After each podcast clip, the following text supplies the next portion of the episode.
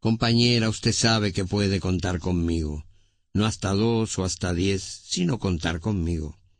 Si alguna vez advierte que la miro a los ojos y una veta de amor reconocen los míos, no alerte sus fusiles ni piense qué delirio. A pesar de la veta o tal vez porque existe, usted puede contar conmigo. Si otras veces me encuentra huraño sin motivo, no piense qué flojera, igual puede contar conmigo. Pero hagamos un trato, yo quisiera contar con usted. Es tan lindo saber que usted existe. Uno se siente vivo y cuando digo esto quiero decir contar, aunque sea hasta dos, aunque sea hasta cinco, no ya para que acuda presurosa en mi auxilio, sino para saber a ciencia cierta que usted sabe que puede contar conmigo.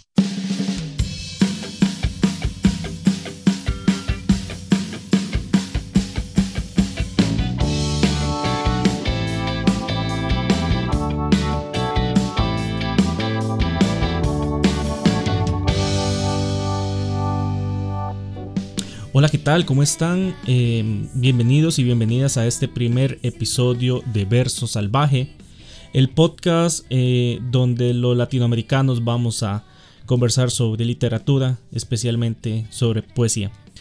Eh, este, por ser nuestro primer episodio, hemos decidido dedicárselo a don Mario Benedetti, porque el 14 de septiembre cumplió 100 años, o se cumplieron 100 años de su natalicio y eh, decidimos, eh, por ser el primero, dedicárselo a él.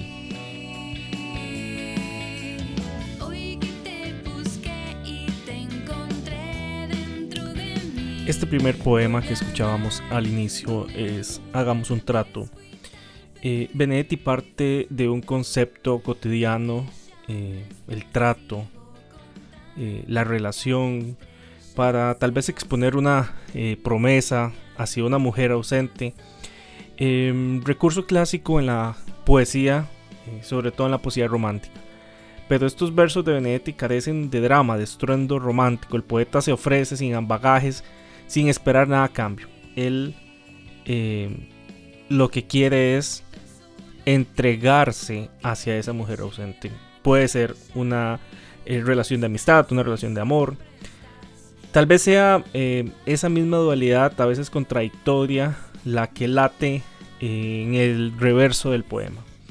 Nos pasa lo mismo con viceversa. La pasión puede ser egoísta, pero el amor incondicional no conoce la codicia. Y eso es lo que, al menos desde mi perspectiva, Benedetti trata de plasmar en Hagamos un trato.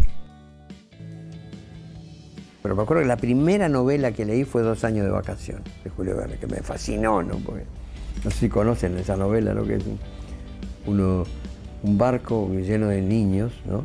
Este, así entre 8 y 14 años más o menos, que van a salir de excursión. Y de repente se rompen las amarras, una cosa inventada, claro, se rompen las amarras en el momento que los, los que dirigen la cosa están en tierra y el barco se va, ¿no? Se va solo con los niños hasta que llegan a una isla y ahí, bueno, eh, ahí este, se desembarcan todos los niños y, se organizan como una sociedad de adultos, con, este, con ministros, con, que, dirigen deporte, imitando así como una parodia de la, sociedad adulta. ¿no? Y es, es lindísima, es una novela preciosa.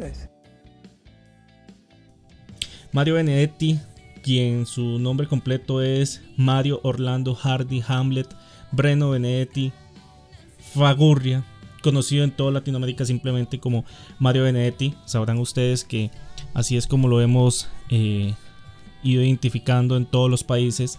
Eh, nació en Uruguay y fue muchas cosas. Escritor, poeta, dramaturgo, periodista. Eh, hasta el 7 de mayo de 2009, cuando falleció a sus 88 años.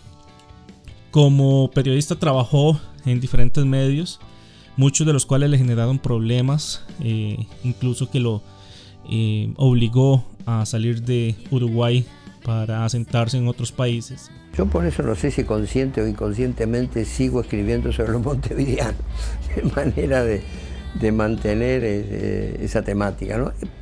Por un lado es por lo que conozco más, yo soy un monteviano de clase media, o que, y no lo hago por adularlo ni por, ni por vanagloriarme de ello, porque les digo cosas muy duras a, través de todos mis libros. Pero eso es lo que soy, y eso es de lo que hablo, ¿no? Este, de modo que en, mis libros no, no, figuran, a pesar de mi, mi pasaje por varios países del mundo y por ejemplo, conozco todos los países de Europa y casi todos los de América Latina, creo que menos Bolivia conozco todos.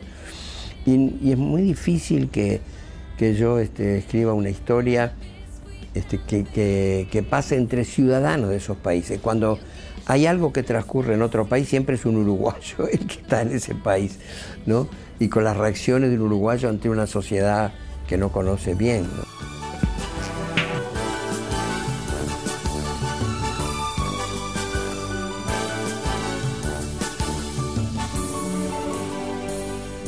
Su ritual de acero, sus grandes chimeneas,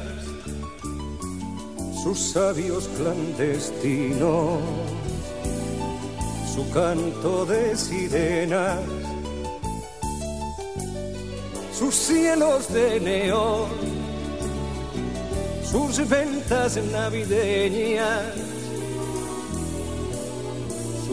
de Dios Padre y de las charreteras con sus llaves del reino.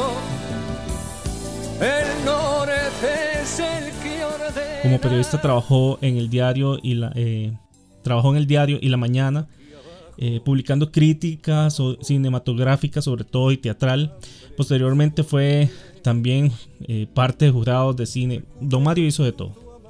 Algunos medios recopilan que eh, durante la primera parte de su vida eh, fue bastante complicada, que fue un, un niño pobre pero también muy inteligente, siendo que a los 14 años tuvo que dejar la escuela debido a los problemas económicos que vivía su familia. Mi táctica es mirarte, aprender como sos, quererte como sos. Mi táctica es hablarte y escucharte, construir con palabras un puente indestructible.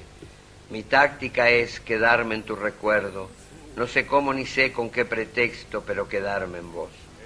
Mi táctica es ser franco y saber que sos franca, y que no nos vendamos simulacros para que entre los dos no haya telón ni abismos. Mi estrategia es en cambio más profunda y más simple. Mi estrategia es que un día cualquiera no sé cómo ni sé con qué pretexto, por fin me necesito. Su escuela de Chicago, sus dueños de la tierra, con sus trapos de lujo y su pobre osamenta. Eh, su carrera incluyó más de 80 libros eh, con obras que iban desde cuentos, dramas, novelas, ensayos, eh, producción periodística como dijimos ahorita, hasta su ampliamente conocida poesía. Y eso es lo que hoy nos trae acá, esas poesías que para muchos ha sido eh, catalogadas como cursi, para la mayoría es la esencia del hombre detrás del texto, eh, del chico de las poesías, como lo llaman mucho. Hubo una dicotomía que, fue peligrosa, ¿no? A veces se pensaba que si el mensaje político era, era revolucionario, no importaba que la canción fuera mala, Cuando yo creo que, que si, el, si el, envase es malo, es torpe, va en contra del, del, mensaje que pueda decir el contenido, ¿no? De modo que si es una, un poema político, una canción que trata temas políticos, un cuadro. Primero, la prioridad es para el arte, para la literatura, para la canción. Lo otro viene después.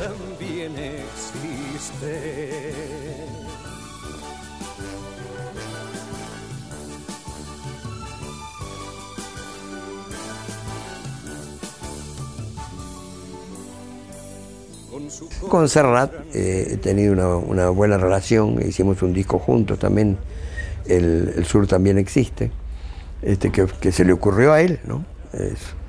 este, porque dice que en varios lugares de América Latina donde había venido a cantar, siempre le regalaban un inventario, el libro mío, un inventario.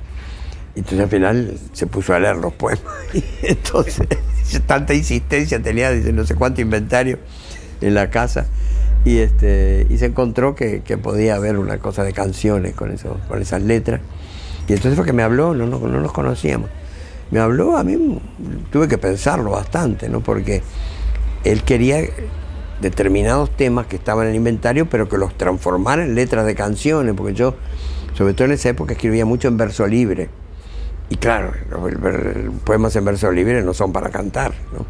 Aunque Favero había hecho con los poemas de la oficina, este, que estaban en verso libre, y hizo canciones, pero no es lo más frecuente. Y hay quienes se desmueren, y hay quienes se desviven, y así entre todos lograr. En la década de los 70 eh, Mario Benedetti se exilió en Argentina, posteriormente en Perú, donde fue detenido y deportado para eh, terminar exiliado en Cuba y por último en España. Este exilio duró 10 años, exilio que no solo lo alejó de Uruguay, sino también de su esposa Luz López, eh, quien falleció en el 2006. A Luz eh, podrán ver en todas las contraportadas de los libros de, o las primeras páginas de los libros de, de Mario Benedetti esta frase eh, a quien le dedicaba todos sus escritos, eh, una mujer, la mujer de su vida, a quien conoció en la adolescencia y con quien compartiría 60 años de su vida. 60 años no es nada, 60 años es mucho.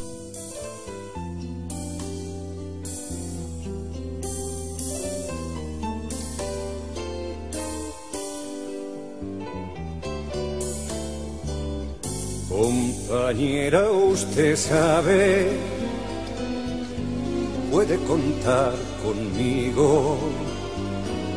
No hasta dos o hasta diez, sino contar conmigo. Si alguna vez advierte que a los ojos la miro y una veta de amor reconocen los míos, no alerte sus fusiles, ni piense que deliro, a pesar de esa veta de amor desprevenido. Usted sabe que puede contar conmigo. Utopías. ¿Cómo voy a creer, dijo el fulano, que el mundo se quedó sin utopías? ¿Cómo voy a creer que la esperanza es un olvido, que el placer una tristeza? ¿Cómo voy a creer, dijo el fulano, que el universo es una ruina, aunque lo sea, o que la muerte es el silencio, aunque lo sea? ¿Cómo voy a creer que el horizonte es la frontera, que el mar es nadie, que la noche es nada? ¿Cómo voy a creer, dijo el fulano, que tu cuerpo, me engana, no es algo más de lo que palpo, o que tu amor, ese remoto amor que me destinas, no es el desnudo de tus ojos, la parsimonia de tus manos? ¿Cómo voy a creer, mengana austral, que sos tan solo lo que miro, acaricio o penetro, ¿Cómo voy a creer, dijo el fulano, que la utopía ya no existe? Si vos, me engana dulce, osada, eterna, si vos sos mi utopía. Y así quedar tranquilo, que usted sabe que puede contar conmigo. Cuando Mario Benedetti regresa en los años 80 a Uruguay, ya después de eh, que había salido del poder el dictador militar Juan María Borderri, quien eh, lo, había, eh, lo había obligado a, o ese régimen lo había obligado a, exiliarse del país por sus por la fuerte posición hacia la izquierda de Mario Benedetti luchó contra la amnistía de los crímenes cometidos contra la dictadura y también por esclarecer el paradero de los detenidos y desaparecidos durante esta eh, dictadura. Incluso eh, con su muerte. En su testamento, él eh, se dice que deja em, que se constituya la Fundación Mario Benedetti para que continúe con, con estas luchas por los derechos humanos em, que durante las décadas de los 60, 70 y 80 específicamente en Sudamérica, en países como bueno, Uruguay, Argentina, las, eh, Chile, las dictaduras militares eh, gobernaron esos países y donde hay todavía cientos de miles de desaparecidos que sus familiares hoy no, no saben dónde están. Viceversa. Tengo miedo de verte, necesidad de verte, esperanza de verte, desazones de verte. Tengo ganas de hallarte, preocupación de hallarte, certidumbre de hallarte, pobres dudas de hallarte. Tengo urgencia de oírte, alegría de oírte, buena suerte de oírte y temores de oírte. O sea, resumiendo, estoy jodido y radiante, quizá más lo primero que lo segundo y también viceversa. Dentro de la obra más eh, destacada de Mario Benetti está la famosísima novela corta La Tregua. Muchos hemos leído y hemos compartido sus frases en nuestras redes sociales o por eh, WhatsApp o así. Eh, y también Primavera con una esquina rota, una novela bastante dura que trata sobre una persona que está encerrada en la cárcel como prisionero político y que se comunica a través de cartas encriptadas con su esposa, siendo casi una autobiografía de Mario Benedetti. Es muy importante eh, destacar que durante el exilio de Benedetti, eh, que fue por más de 10 años, eh, su esposa se mantuvo, Luz, se mantuvo en Uruguay cuidando a las mamás, a las madres de tanto de Mario como de Luz eh, lo cual lo hizo separarse de ella, bueno, todo este tiempo. Eh, esta eh, novela, Primavera con una esquina rota, es ampliamente recomendada. Tal vez no es tan conocida como La Tregua, pero es de muy buena calidad. Como todo lo que la extensa obra de Mario Benedetti, que incluye más de 80 libros, la mayoría en, en obra poética, con poemas como Táctica y Estrategia, Corazón Coraza, Hagamos un trato y viceversa. Hagamos un trato fue el poema que escuchamos al principio de este capítulo. Eh, otros eh, poemas como Te quiero, todavía, solo por citar algunos. Tus manos son mi caricia, mis acordes cotidianos. Te quiero porque tus manos trabajan por la justicia. Si te quiero es porque sos mi amor, mi cómplice y todo, y en la calle codo a codo somos mucho más que dos. Tus ojos son mi conjuro contra la mala jornada. Te quiero por tu mirada que mira y siembra futuro. Tu boca que es tuya y mía, tu boca no se equivoca. Te quiero porque tu boca sabe gritar rebeldía. Si te quiero es porque sos mi amor, mi cómplice y todo, y en la calle codo a codo somos mucho más que dos. Y por tu rostro sincero y tu paso vagabundo, y tu llanto por el mundo, porque sos pueblo te quiero, y porque amor no es aureola ni cándida moraleja, y porque somos pareja que sabe que no está sola.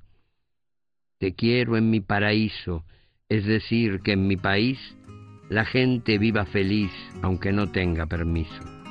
Si te quiero es porque sos mi amor, mi cómplice y todo, y en la calle, codo a codo, somos mucho más que dos.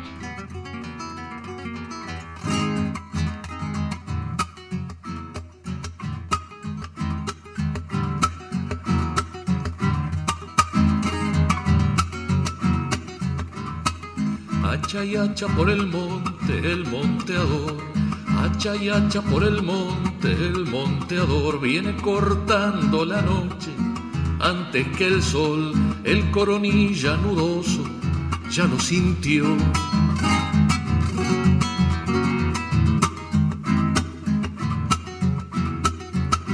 Tala de costa o caro, a cuál bajará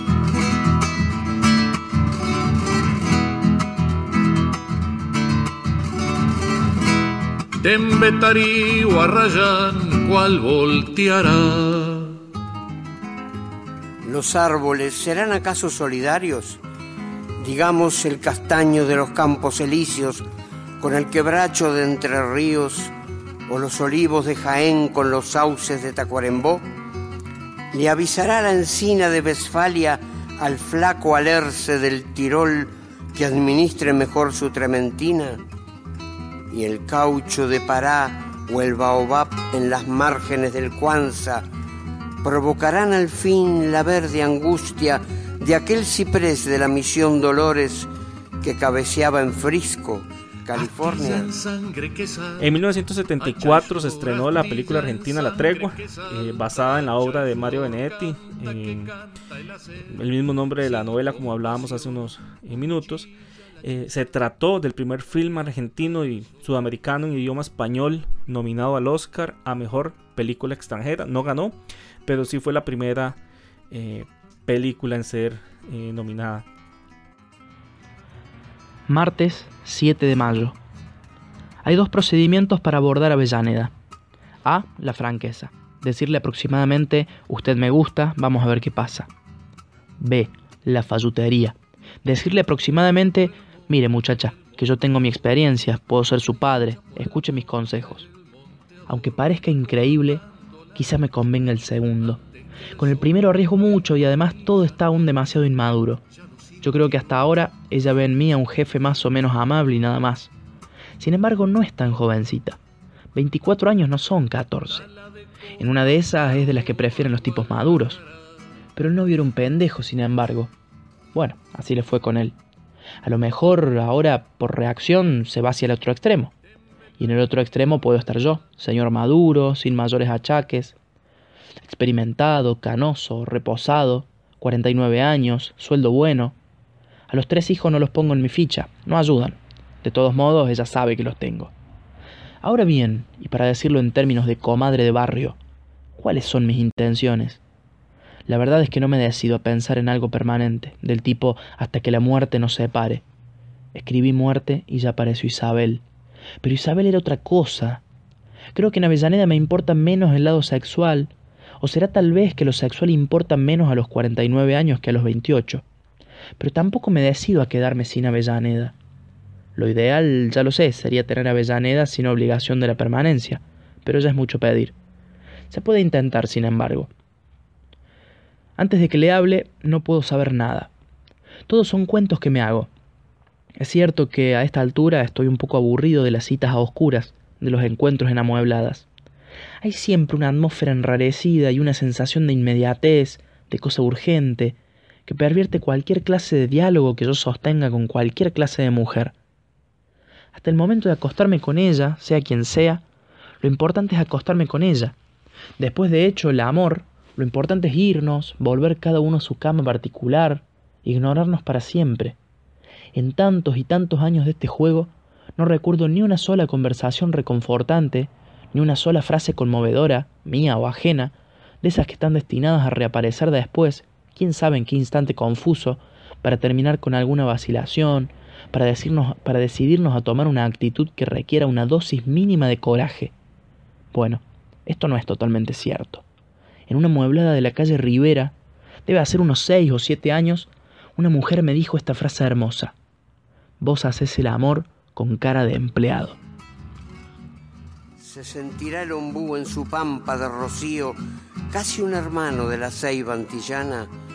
Los de este parque o aquella floresta se dirán copa a copa que el muérdago, otrora tan sagrado entre los galos, ahora es apenas un parásito con chupadores corticales. Sabrán los cedros del Líbano y los caobos de Corinto que sus voraces enemigos no son la palma de Camagüey ni el eucalipto de Tasmania, sino el hacha tenaz del leñador, la sierra de las grandes madereras, el rayo como látigo en la noche. Hacha y hacha por el monte, el monteador.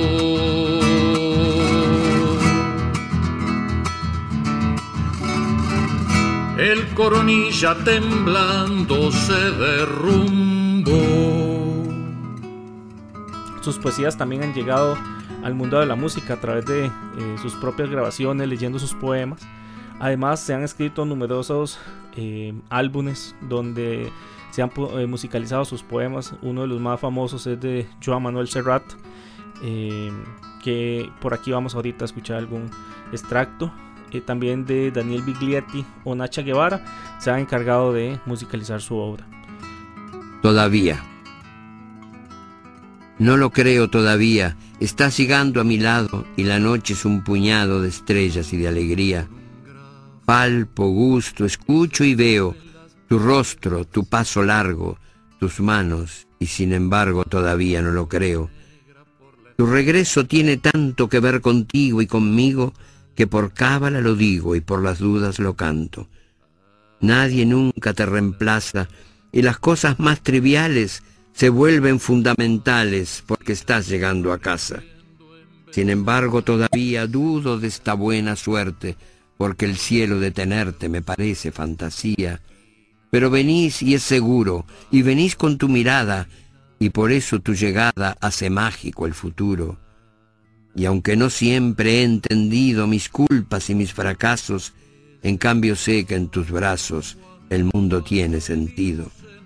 Y si beso la osadía y el misterio de tus labios, no habrá dudas ni resabios, te querré más todavía. Llora sola, Ana Clara, nunca encuentra porque busca siempre el eh, para salvaguardar su extensa eh, su, su extenso aporte hacia la cultura eh, traducido a más de 25 lenguas. En su testamento, como les decía antes, eh, dejó crear la Fundación Mario Benedetti, con cual pretende o se pretende preservar su obra, apoyar la literatura y ser un medio de lucha por los derechos humanos. Lo que conoces es tan poco, lo que conoces de mí. Lo que conoces son mis nubes, son mis silencios, son mis gestos. Lo que conoces es la tristeza de mi casa vista de afuera, son los postigos de mi tristeza, el llamador de mi tristeza. Pero no sabes nada. A lo sumo piensas a veces que es tan poco lo que conozco de ti, lo que conozco, o sea, tus nubes, o tus silencios, o tus gestos. Lo que conozco es la tristeza de tu casa vista de afuera, son los postigos de tu tristeza, el llamador de tu tristeza. Pero no llamas, pero no llamo.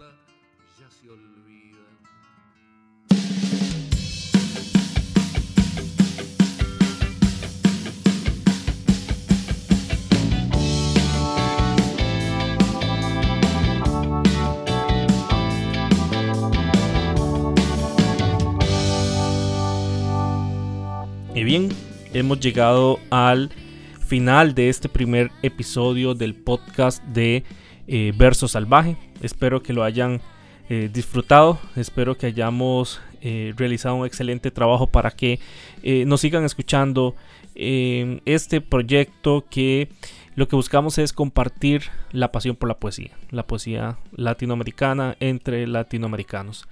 lo dejo con el último poema uno de los más eh, conocidos, uno de los más famosos de Mario Benedetti, para celebrar aquí su eh, centenario. Nos escuchamos el próximo jueves eh, con un episodio más de Verso Salvaje. Recuerde que nos pueden seguir en www.versosalvaje.com. Nos escuchamos la próxima semana.